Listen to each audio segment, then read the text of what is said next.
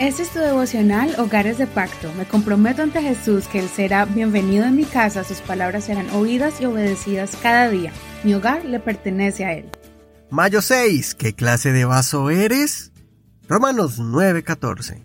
¿Qué pues diremos? ¿Acaso hay injusticia en Dios? De ninguna manera, porque dice a Moisés, tendré misericordia de quien tenga misericordia, y me compadeceré de quien me compadezca. Por tanto, no depende del que quiere ni del que corre, sino de Dios que tiene misericordia. Porque la escritura dice al faraón, para esto mismo te levanté, para mostrar en ti mi poder y para que mi nombre sea proclamado por toda la tierra. De manera de, de quien quiere, tiene misericordia, pero a quien quiere, endurece. Luego me dirás, ¿por qué todavía inculpa? ¿Por, porque quién ha resistido su voluntad? Antes que nada, oh hombre, ¿quién eres tú para que contradigas a Dios? Dirá el vaso formado al que lo formó, ¿por qué me hiciste así? ¿O no tiene autoridad el alfarero sobre el barro para hacer de la misma masa un, vaso para uso honroso y otro para uso común? ¿Y qué hay si Dios, queriendo mostrar su ira y dar a conocer su poder, soportó con mucha paciencia a los vasos de ira que han sido preparados para destrucción? ¿Y qué hay si Él hizo esto para dar a conocer las riquezas de su gloria sobre los vasos de misericordia que había preparado de antemano para gloria, a los cuales también ha llamado, esto es, a nosotros, no solo de entre los judíos, sino también de entre los gentiles? Como también en Oseas dice, al que no era mi pueblo llamaré pueblo mío, y a la no amada, amada.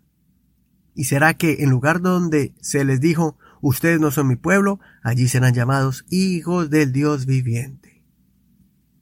En este capítulo el apóstol Pablo nos lleva a una enseñanza bien profunda porque nos muestra cómo Israel rechazó a Jesús el Salvador, su Mesías. Pero ese rechazo causó que nosotros, los que no somos judíos, hayamos recibido la justicia de Dios. Su desobediencia nos guió a la obediencia a Cristo. Y para ilustrar esto el apóstol Pablo hace la comparación de cómo Dios escogió a Jacob, pero no a Esaú y cómo Dios escogió a Israel para salvarlo de la dura servidumbre, sacándolo de Egipto, él usó a Faraón endureciendo su corazón para mostrar su poder y sacar a sus hijos con mano fuerte. Existen vasos de honra y de uso común. Creo que en todas las casas existen vasos que se usan a diario, que se compraron con un precio muy económico y que si se rompen, pues no, no van a causar tristeza como esos vasos y platos finos que tienes guardados o envueltos en papel en una caja especial y que solo los sacas cuando llega una visita especial. Hay familias que tienen una vitrina especial para exhibir esos platos de porcelana finos y costosos en el comedor o en la sala. ¿Por qué? Porque son importados, o ya no los hacen y son únicos, o porque los tienes desde hace mucho tiempo y tienen un valor sentimental muy grande. Esos son tus vasos y vajilla fina de honra en tu casa. Y los que compras en la tienda del dólar son vasos o vajilla común y sin mucho valor. De la misma forma hay vasos de ira y vasos de misericordia, pero no porque Dios sea malo y quiera castigar a unos y a otros no sino que hay vasos que se convierten en vasos de ira porque quieren vivir bajo sus propias obras malas. En cambio, los vasos de misericordia se someten a la voluntad de Dios y escuchan su voz. Recuerda que ayer aprendimos cómo Dios nos adopta y se convierte en nuestro Padre que nunca nos falla.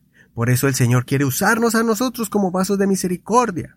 Cuando tú y yo sufrimos una injusticia y dejamos que Dios sea el que nos defienda, esa es la oportunidad donde Dios protege a sus vasos de misericordia y despliega su poder haciendo justicia. Cuando estamos bajo ataque de una persona que está siendo usada por Satanás y hace planes para destruirnos, esa persona se convierte en un vaso de ira donde Dios le permite por un corto tiempo realizar esas acciones malas para que al final el Señor se aparezca y desbarate toda esa obra mala o esas obras malas, y tú te conviertes en un vaso de misericordia donde el Señor demuestra sus milagros y prodigios, protegiéndonos de forma sobrenatural. En el pasado Pablo era un vaso de ira y Dios tuvo que corregirlo dejándolo ciego.